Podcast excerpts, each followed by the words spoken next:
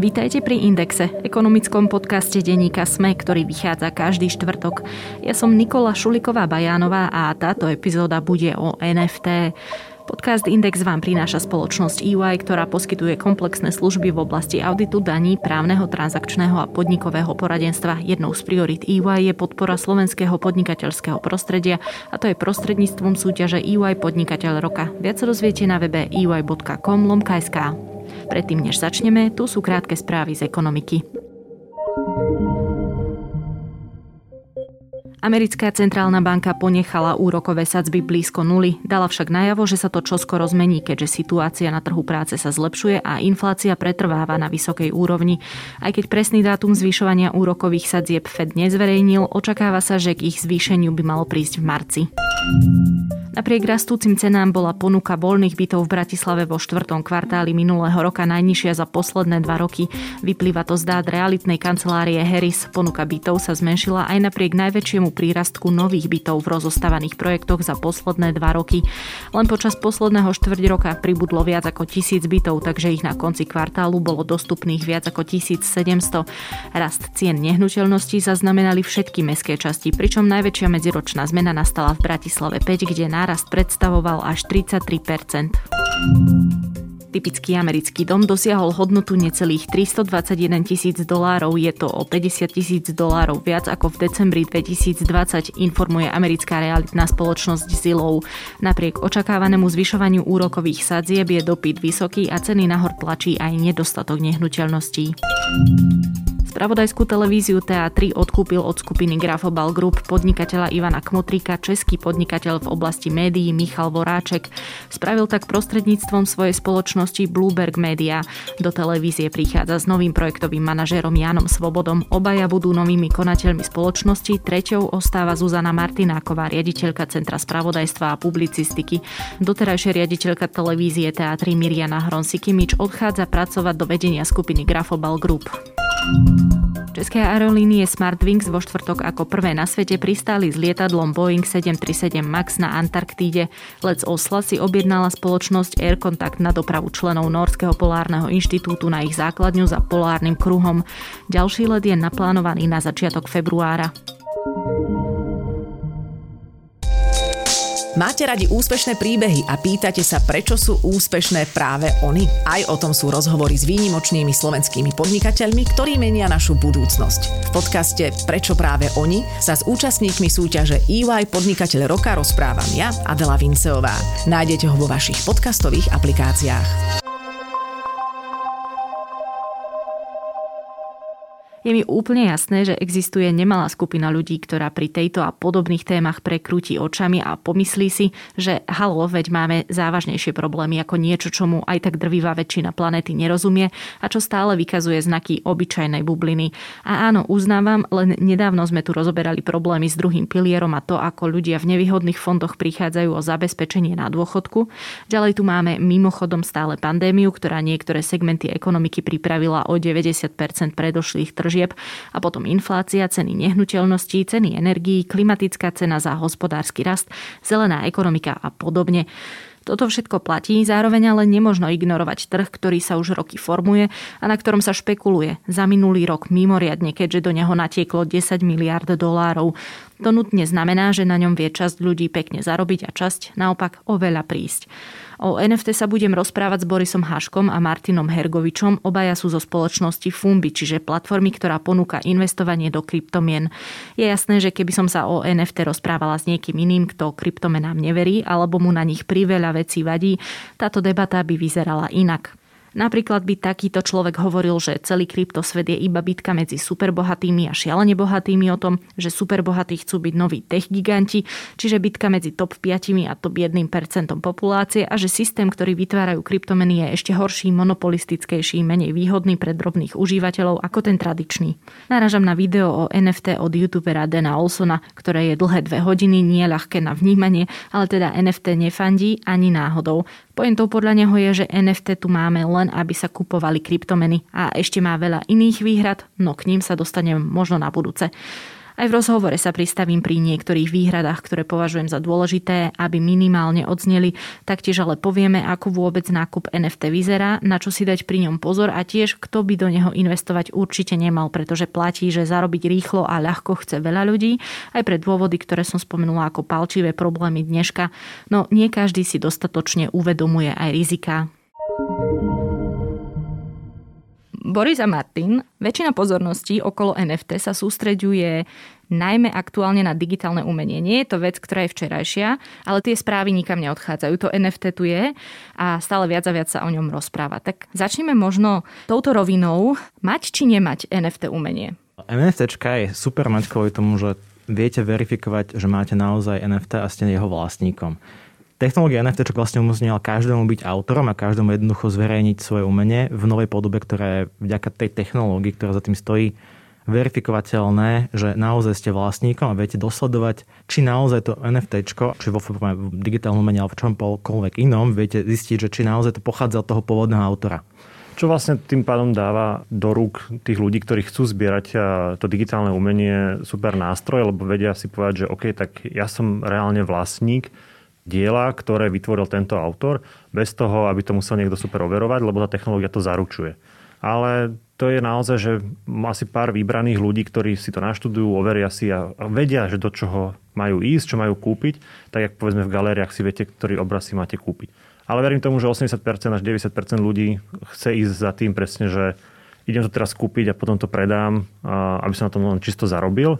A tá otázka je, že čo, jak ja viem, že čo mám nakúpiť, ak som si o tom nič nepozeral, neštudoval a čo mám akože potom predať. No a žiaľ Bohu, v tejto súvislosti vlastne najviditeľnejšie sú en ef téčka na sociálnych sieťach, ktoré promujú ľudia.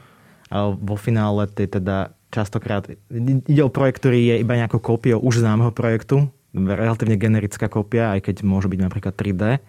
Ale tá individualita alebo to niečo zaujímavé na tom projekte tam úplne absentuje. A teda toto sú vlastne tie zlé prípady, kedy vlastne ľudia investujú zle, vždy práve s nejakým úmyslom zarobiť, lebo videli, že opice sú super hit teraz, tak ja si kúpim teraz takúto gorilu, alebo to bude tiež určite takýto veľký hit.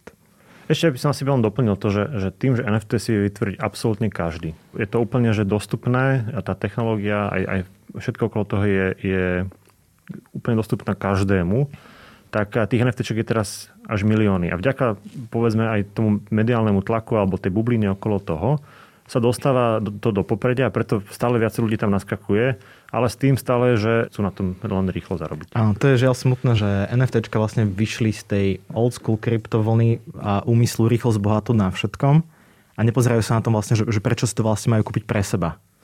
Ale je tam aj tá výhoda toho, že, že tá bublina to vlastne tlačí dopredu tú technológiu a ukazuje to, že tu niečo také je. Že keby tam tie peniaze asi neboli a tá špekulácia za tým, tak tá technológia by tu bola, lebo už existuje ten blockchain, ale ne, ne, nebola by tak tlačená do popredia a nebola by tak využívaná, ne, neprichádzali by tam noví autori a neprichádzali by tam nové systémy a nové technológie. Určite cena vo všeobecnosti je v tomto prípade najlepším marketingovým nástrojom, ktorá vlastne zviditeľne, že prečo to vlastne funguje a čo to vlastne má robiť. Zo široka úvod, v ktorom sa určite veľa ľudí rovno stratilo, tak poďme spraviť ten krok späť. Ostaňme prosím v tej sfére umenia, čo to je to en ef té. No, en ef té znamená non-fungible token.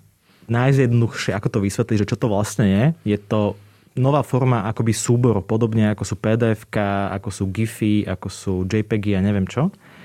Ale v tomto prípade ide o súbor, ktorý je uložený na blockchaine a teda viete verifikovať, že naozaj že vtedy, vznikol vtedy a vtedy a má takéto atribúty. Non-fungible token, to znamená nezameniteľný token. A tu si musíme vlastne vysvetliť, čo toto znamená. A aj sme sa predtým rozprávali, že nechceme rovno skočiť do tej technologickej roviny, lebo ona je naozaj komplikovaná, ale aspoň tak zjednodušene znamená to niečo ako zápis dát.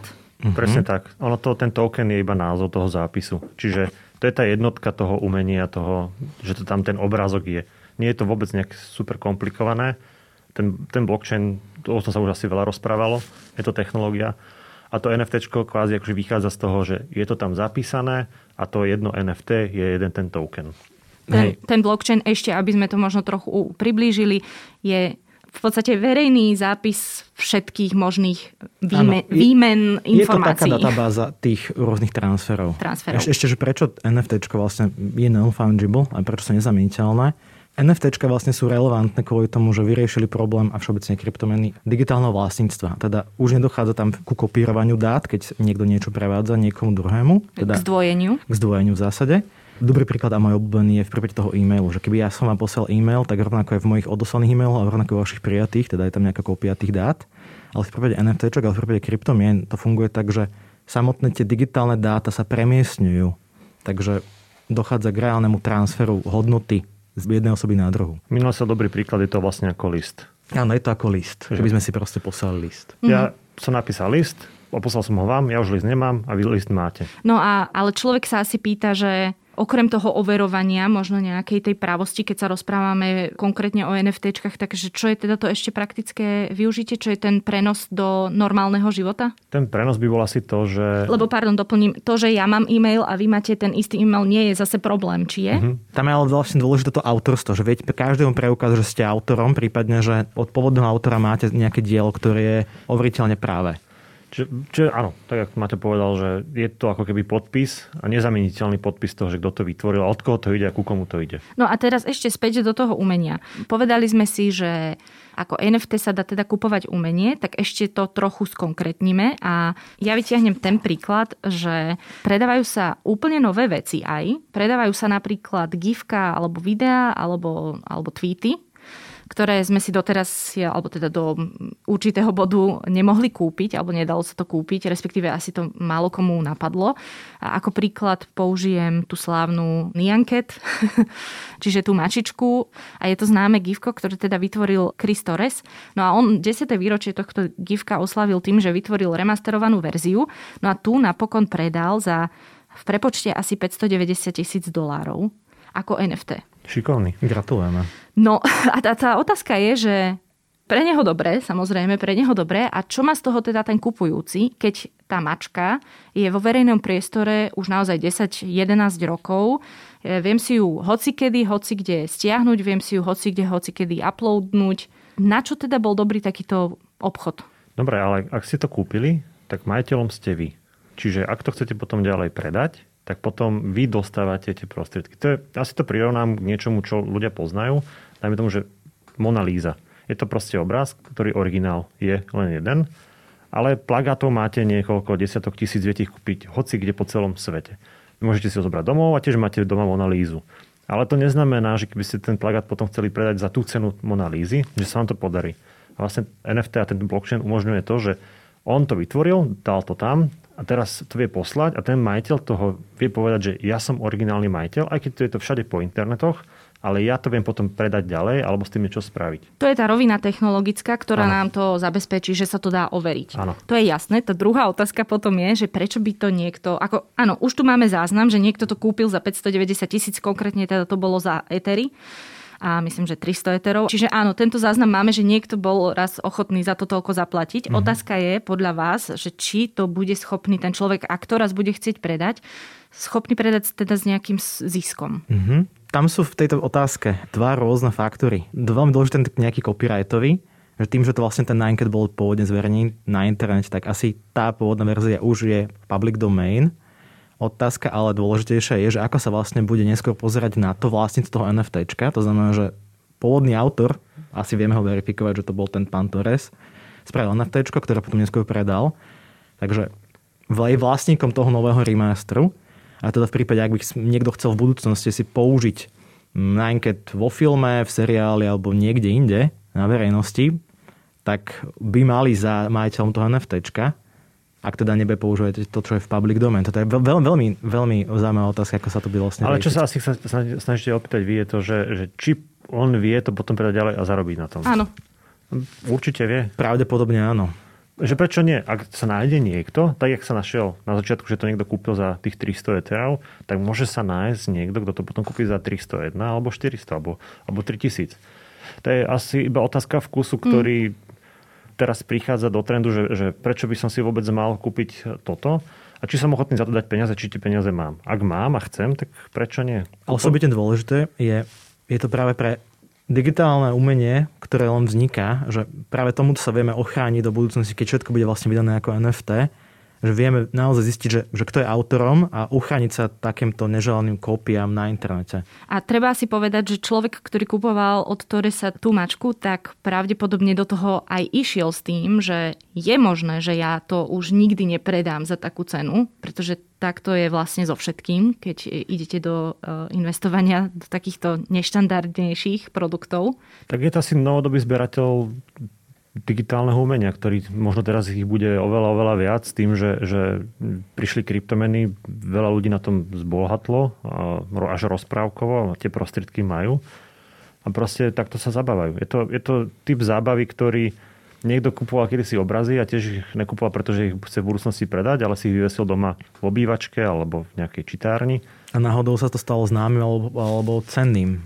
Mm. To isté. A to rovnako je... napríklad CryptoPunks, čo je asi naj, najznámejšia kolekcia, pôvodne boli vlastne zadarmo a teraz majú hodnotu okolo, no takmer v desiatkách miliónov, ak sa to spomínam. A je to len asi o vkuse, že to si človek musí povedať sám, že či, a to sú asi tí správni nákupcovia toho digitálneho umenia, že či to chcem reálne vlastniť, či sa mi to páči a že či do toho chcem ísť a či som ochotný za to dať tie peniaze a keď tie peniaze mám, tak prečo nie?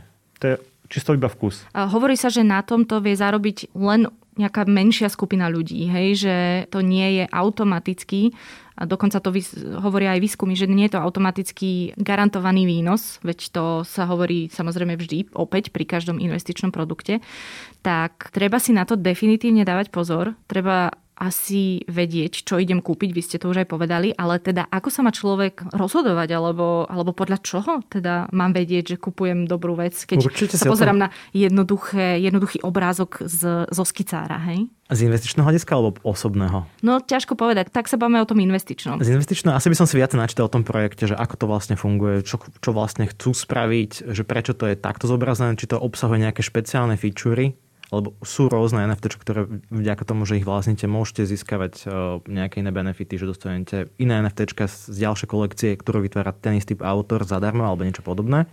A teda primárne by som si naštudoval detailne ten projekt. Tých mm. projektov je strašne veľa a ako sa uchrániť asi najjednoduchšie nekupovať to púdovo, keď vám to niekto ponúka na internete. Mm-hmm.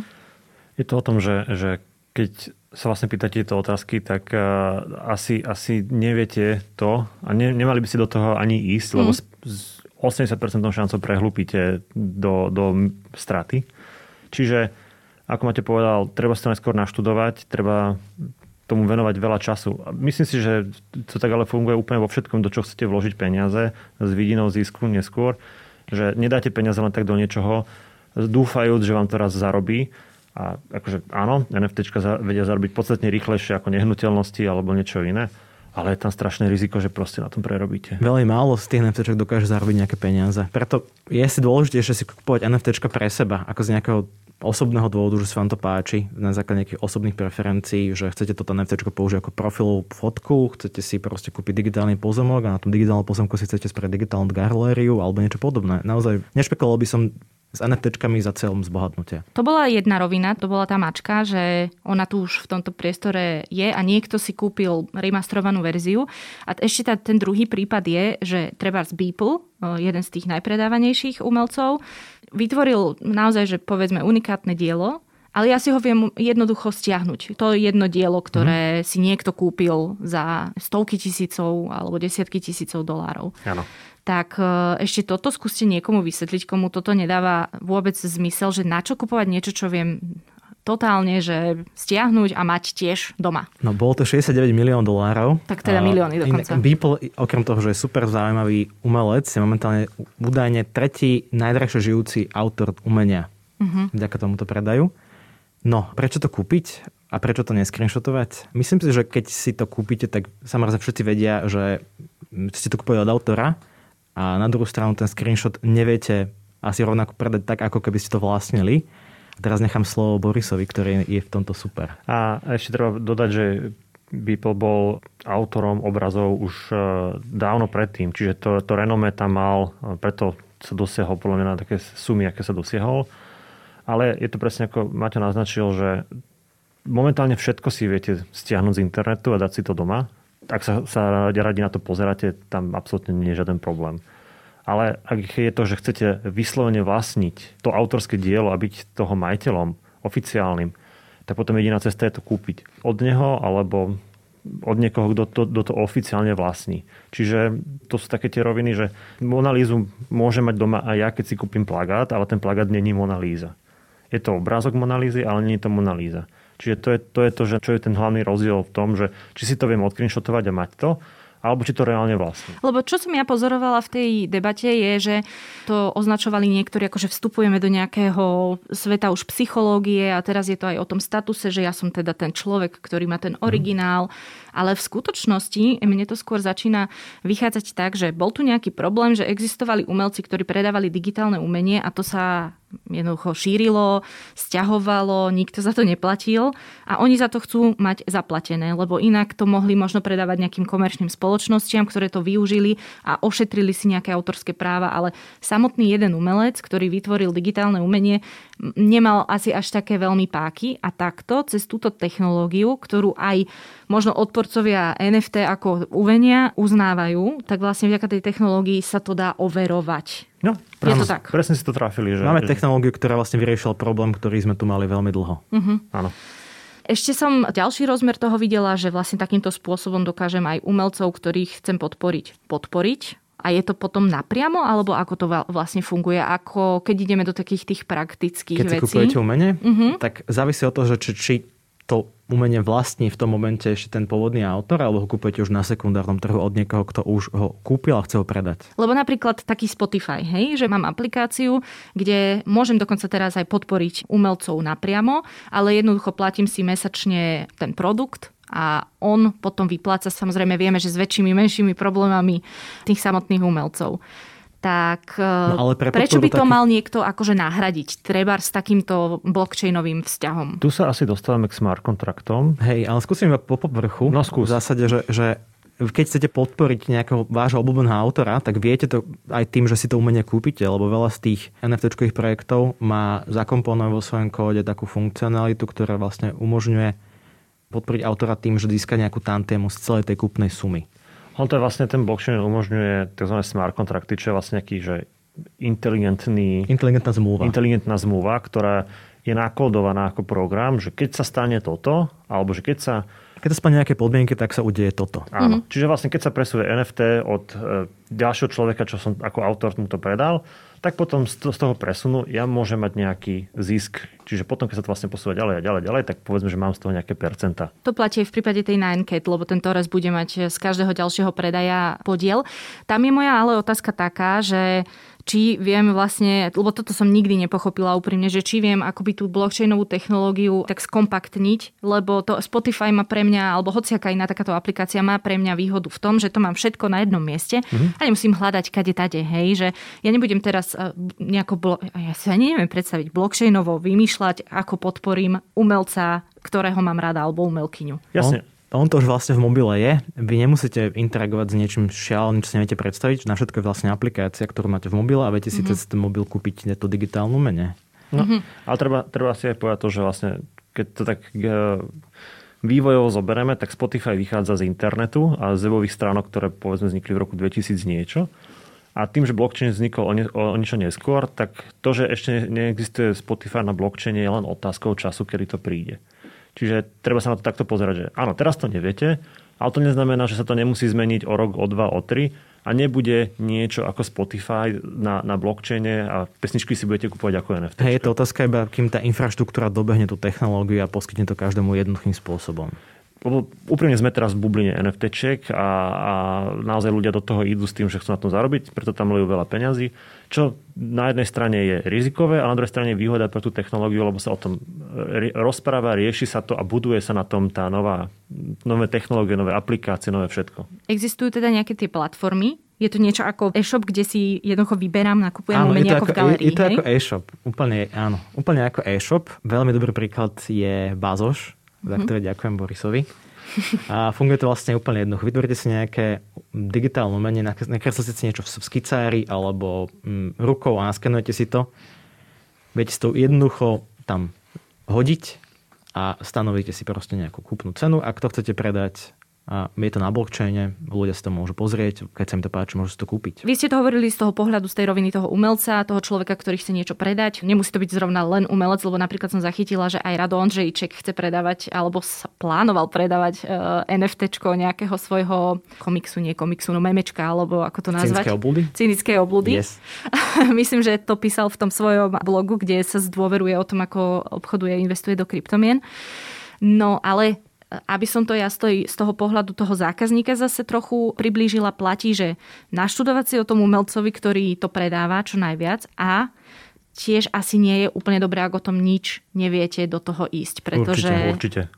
Ono sa hovorí, že ak máte, malo by to byť maximálne päť percent, ak máte peniaze, ktoré viete oželieť do výšky päť percent, tak akože s tým počítajte, že o tom môžete prísť, ale to nerada dávam takéto rady, že mm-hmm. choďte do niečoho, kde ale stratíte. Otázka, že prečo by ste vôbec do toho išli, keď sa v tom nevyznate? No lebo všade počúvam, že na tom zarobíte. Že na tom zarobím, áno, presne. To, a že, a že... Kúpte si radšej niečo pekné do bytu, nejak, nejaké en ef té, ktoré si potom vytlačíte.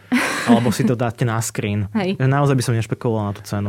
Naozaj, že, že tých en ef téčiek je, je miliardy už. Naozaj, že to ja viem vytvoriť behom tohto sedenia niekoľko en ef téčiek, závisí to na tom. Otázka je, že prečo by ste to vy mali kúpiť? Áno, tá bežná otázka aj v podcastoch je, že vie byť aj tento podcast en ef téčko? Vie, vie a dúfam, že bude. My ja si to... potom kúpime. Nie, nie, nie. Myslím, že áno. Ja si, ja si ho kúpim. Tak počkajte, chcel som povedať, že určite nebude. Teraz už som trošku inklinujem k odpovedi, že možno. Um, Dobre, no a to, čo sa spomína absolútne v každej debate o en ef téčkach, je to, že bol človek ochotný zaplatiť za, bol to malajzijský podnikateľ, ktorý zaplatil za prvý tweet na Twitteri, bol to tweet Jacka Dorseyho, že si nastavuje Twitter. A... Inak ten malajzijský podnikateľ je jedným z early Bitcoin investorov, ktorý investoval do Bitcoin pri nejakých osem dolároch. A chcel sa proste takto podeliť s komunitou túto srandičku. No a toto je opäť, znovu sa dostávame len k tej klasickej debate, kde vlastne veľa ľudí môže vystupovať trochu pre kryptonáčencov ako boomery, ale nie v zmysle veku, ale v zmysle rozmýšľania, že pre Boha na čo? Hm? Na čo toto bolo dobre, tento, tento obchod, ale nemusíme to teraz rozoberať, akože každý si aj tak spravil už názor a asi ho málo komu ale zmeníme. Ale Martin to povedal, že, že, že je to pre spopularizovanie tej onej. Mm. Je to akože vyslovene sa to chytili médiá a o tom to je, že asi väčšina aj týchto obchodov, hlavne tých za milióny, sú robené preto, že, že popularizuje a, a posúva to povedomie o tej technológii dopredu. A to je podľa mňa akože jeden určite z tých atribútov toho celého. Hej, lebo cena je marketing. Že keď mm. niečo predáte za veľa, tak sa o tom bude určite písať a tým akoby zvýšite hodnotu aj toho vášho projektu, ktorý ste za toľko predali. To je inak také, také, také až také ovečkové trochu, áno, že je. Vždycky sa toto udeje ja, a všetci na to skočia. Momentálne asi sme v takom svete, že... že sa peniaze hýbu Jasne. Svetom a keď proste sa dáva niekam veľa peňazí, tak sa hýbu ten svet rýchlejšie. No a ja som už naznačila, že aj ľudia, ktorí sa na en ef té pozerajú cez prsty, nehovorím, že úplne všetci, tak dokážu uznať tú technológiu a viem, že ono to má samozrejme presahy aj do iných akoby sfér biznisu, nie len to samotné predávanie, kupovanie umenia alebo potvrdzovanie nejakého vlastníctva, tak kde sa to ešte dá využiť? V rôznych, naozaj skutočne rôznych aspektoch života. Taký relatívne jednoduchý na vysvetlenie sú akože hráčské predmety v hrách. Napríklad v Counter-Strike alebo World of Tanks si viete kúpiť rôzne digitálne predmety, rôzne tanky, rôzne zbrane, rôznych farieb, ale vo finále tie predmety sú stále v tej hre. Neviete ich dostať von a pravdepodobne, teda neviem, ako sa nastavujú tie terms and conditions, stále vlastníkom tá spoločnosť, vy máte, iba máte nejaké právo na zobrazenie v tom danom ekosystéme tej hry. en ef téčka zase umožňuje to, aby ste si tieto predmety, aby ste ich reálne vlastnili a prípadne si ich mohli preniesť aj do iných hier alebo s nimi narábať akokoľvek. A je to akože budúcnosť, že momentálne naozaj tie, tie hry sú uzavreté celky, čiže asi by ste nepre, neprenášali tank z, mm. z World of Tanks do, do cé es ká, do, do, do Counter-Strike, pardon. Ale, do ale, Candy Crushu, to by som do Candy Crushu. Ale proste tam, tam možnosť toho, že, že ten trh povedzme s tými, s tými farebnými zbraňami a úpravami tankov je, je, je obrovský. Mm-hmm. Tam sa akože naozaj, že, že v miliardách ano, dolárov, to sú, to sú miliardy ročne. Eur a hovoríme. Čiže to iba potom presunúť na to a možnosť si to vymieňať inde ako na tej platforme je jedna z čo sa môže stať v budúcnosti. Mm-hmm. A to sa dá aplikovať skoro na, na celý hráčsky svet. A nielen na hráčsky svet, ale na, aj na ostatné oblasti, ktoré sa vlastne vedia zdigitalizovať. Takže ten potenciál je tu naozaj že obrovský. Predstav si úplne môj obľúbený asi najjednoduchší príklad en ef té, že ako to využiť v reálnom svete, je, že kupujete si povedzme, že predplatný lístok do divadla na celý rok. Toto si viete kúpiť ako en ef té. Viete sa v divadle preukázať, že OK, že tento rok som budem chodiť do divadla na základ tohto en ef té. Má to asi nejakú odmedzenú platnosť. A zároveň vám, s vami vie aj Slovenské národné divadlo spolupracovať, že vieme, že ste si kupovali en ef té minulý rok, tak na budúci rok máte päťdesiat percent zľavu alebo dostanete od nás predplaté na prvé tri mesiace zadarmo. Opäť tu si niekto povie, však na to mi stačí e-mail. Hej? Áno, akože momentálne určite. Ako ne, ne, ne, nehovorí sa nikde, že musíme hneď teda všetci naskočiť na blockchain. Dokonca, aj keď sa zoberie, že pred troma alebo štyrmi rokmi, keď tá technológia sa, sa tak spopularizovala, tak veľa firiem vzniklo na to, aby akože prinášalo riešenia, ktoré existujú na blockchaine. A zistilo sa, že vtedy že nie je to ešte tak efektívne. Mm. Hej, že blockchain nie je riešenie všetkých problémov. Aj, aj toto nie je proste... Dá sa to spraviť inak, ale máme tu proste iný, in, iný, iný spôsob, ako to spraviť. Novú ale... možnosť. Lebo ja mám, pardon, ja mám také prirovnanie, alebo teda porovnanie, že keď sme potrebovali zliberalizovať trh s taxíkmi, tak prišiel Uber, Hopin, Bolt a neviem kto všetko. A ono to začalo fungovať a zafungovalo to. Prišli tieto spoločnosti a ten adaptačný čas bol krátky, pretože všetci sme pochopili, že to je lepšie pre zákazníka, pre spotrebiteľa a ujalo sa to. Ano. A toto sľuboval napríklad presne Bitcoin alebo možno aj ten blockchain a ešte stále sa to nestalo a už je to tu dlho a ja uznávam, že existujú spoločnosti, ktoré na tom fungujú a im to úplne sedí, ale teda svet sa týmto smerom ešte neposunul. A tak akože ku kryptu môžeme rozprávať ešte na hodinu a pol, ale myslím, že Bitcoin je naozaj že nová technológia sporenia, ktorá dáva proste zmysel. Že nebudete infl- inflovaní centrálnou bankou. A keď to tak porovnáme s tým Uberom, tak áno. A len ten Uber bol uh, možno ľahšie pochopiteľný a dostupnejší tej širokej verejnosti áno. Asi ako, ako kryptomeny a en ef té. Takže je to iba otázka času. Je, hej, je to porovnanie tak na prvú, jasné. A, áno, ale akože chápem, len hovorím, že, že, že ten taxík si zavolať uh, asi vie hocikto. Kúpiť en ef té vie tiež hocikto, ale kúpiť správne en ef té vie málo kto. Tak, jak to vie málo kto vybrať správny, správnu kryptomenu. Lebo tiež ich je štrnásť tisíc hmm. a ne, ne, nerozhodnete sa nakúpiť nejakú, o ktorej neviete. Tam je ale veľký rozdiel to, že, že Uber je proste služba a dopravná. To je veľmi jednoduché, že každý sa chce proste presunúť, ale ako vás niekto presvedčí, že si máte kúpiť práve tieto cestoviny alebo práve toto en ef téčko. Hmm. Je to úplne podľa mňa Hej. Tak pristavím sa na záver už iba pri poslednej téme, ktorá s týmto súvisí a to je ten copyright.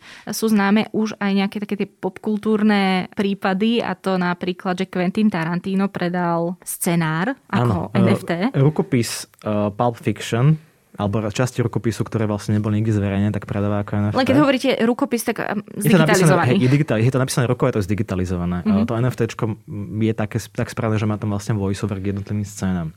Tam je vlastne zaujímavá vec, že ho v tejto súvislosti vlastne za, zažalovala produkčná spoločnosť, ktorá hovorí, že vlastne že na to nemá právo. To je ťažké vyhodnotiť, že ako vlastne sa nastavujú tie kontrakty. Čítal som, že práve že na vytvorenie kópií scenáru mal mať právo, ale zaujímavé, že akým spôsobom sa vlastne to en ef téčko rieši. A to en ef téčko je vlastne posvedené na technológii, ktorá iba vlastníkom toho en ef téčka zobrazuje to, čo je v tom scenári. Že nikto iný to nevidí.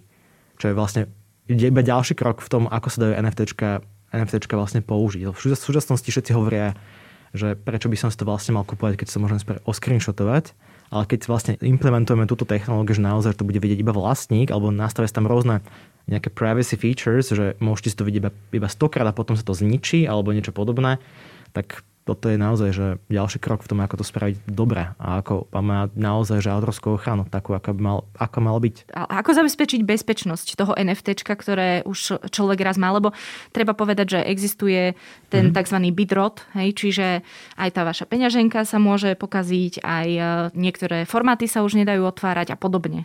Tam je asi podstatné to, že, že tá technológia toho blockchainu je neheknutelná a naozaj, že keď sa, môže, keď sa ukradne nejaké en ef té, alebo že sa naozaj že príde, aj si hovoril o heknutí, zvyčajne sa hekujú centralizované databázy, v ktorých, v ktorých je nejaký prístup, ale blockchain sa heknúť nedá. Čiže jedine, ako viete, prísť o en ef té je to, že vy sa nezabezpečíte alebo nezabezpečíte svoje zariadenie natoľko, aby vám ho niekto neukradol, nedostal sa do neho. Ak použijete heslo jeden dva tri štyri päť, tak asi veľmi ľahko viete prísť o en ef té. Čiže iba ľudskou hlúposťou alebo, alebo, alebo nedodržaním nejakých základných pravidiel vie, bezpečnosti. Hej, bezpečnosti vie človek prísť o, o, o to svoje en ef té alebo o kryptomeny alebo hocičo iné. Dobre, tak si to na záver zhrňme. Prečo áno a prečo nie? Máte povedz, prečo áno. Okay, prečo áno? Hlavne preto, že viete naozaj vlastniť dielo, ktoré je certifikované autorské z tohto nejakého užívateľského pohľadu, z druhej strany, z autorského pohľadu je asi veľmi dôležité, aby ste naozaj vedeli zaručiť, že toto je vaše dielo a viete si prípadne nastaviť rôzne tantiemy. Takže naozaj viete certifikovať tým, že toto naozaj ste vytvorili vy v tomto a v tomto momente a ste overiteľným vlastníkom navždy. A prečo nie je, že naozaj, ak sa v tom nevyznáte a neviete si vybrať to en ef té správne, lebo naozaj ich je strašne veľa, tak je veľká pravdepodobnosť, že kúpite niečo, na čom nezarobíte. A ak to hlavne robíte preto, že chcete prešpekulovať sa k bohatstvu alebo respektíve k zisku, tak je tam naozaj malá pravdepodobnosť, že by ste boli úspešní. Ľudia, ktorí na tom zarobili, buď boli, mali veľké šťastie, alebo boli naozaj skúsení v tom, že prečo si kupujú en ef té od akého autora. Takže... Alebo, boli, alebo boli veľmi skoro. O en ef té, o tom, kto by sa mu mal vyvarovať a ako vôbec funguje a možno aké technológie so sebou prinesie, som sa rozprávala s Martinom Hergovičom a Borisom Haškom zo spoločnosti Fumbi. Podcast Index vám prináša spoločnosť é vé, ktorá poskytuje komplexné služby v oblasti auditu, daní, právneho, transakčného a podnikového poradenstva. Jednou z priorít é vé je podpora slovenského podnikateľského prostredia, a to je prostredníctvom súťaže é vé Podnikateľ roka. Viac sa dozviete na web www bodka ey bodka com bodka es ká.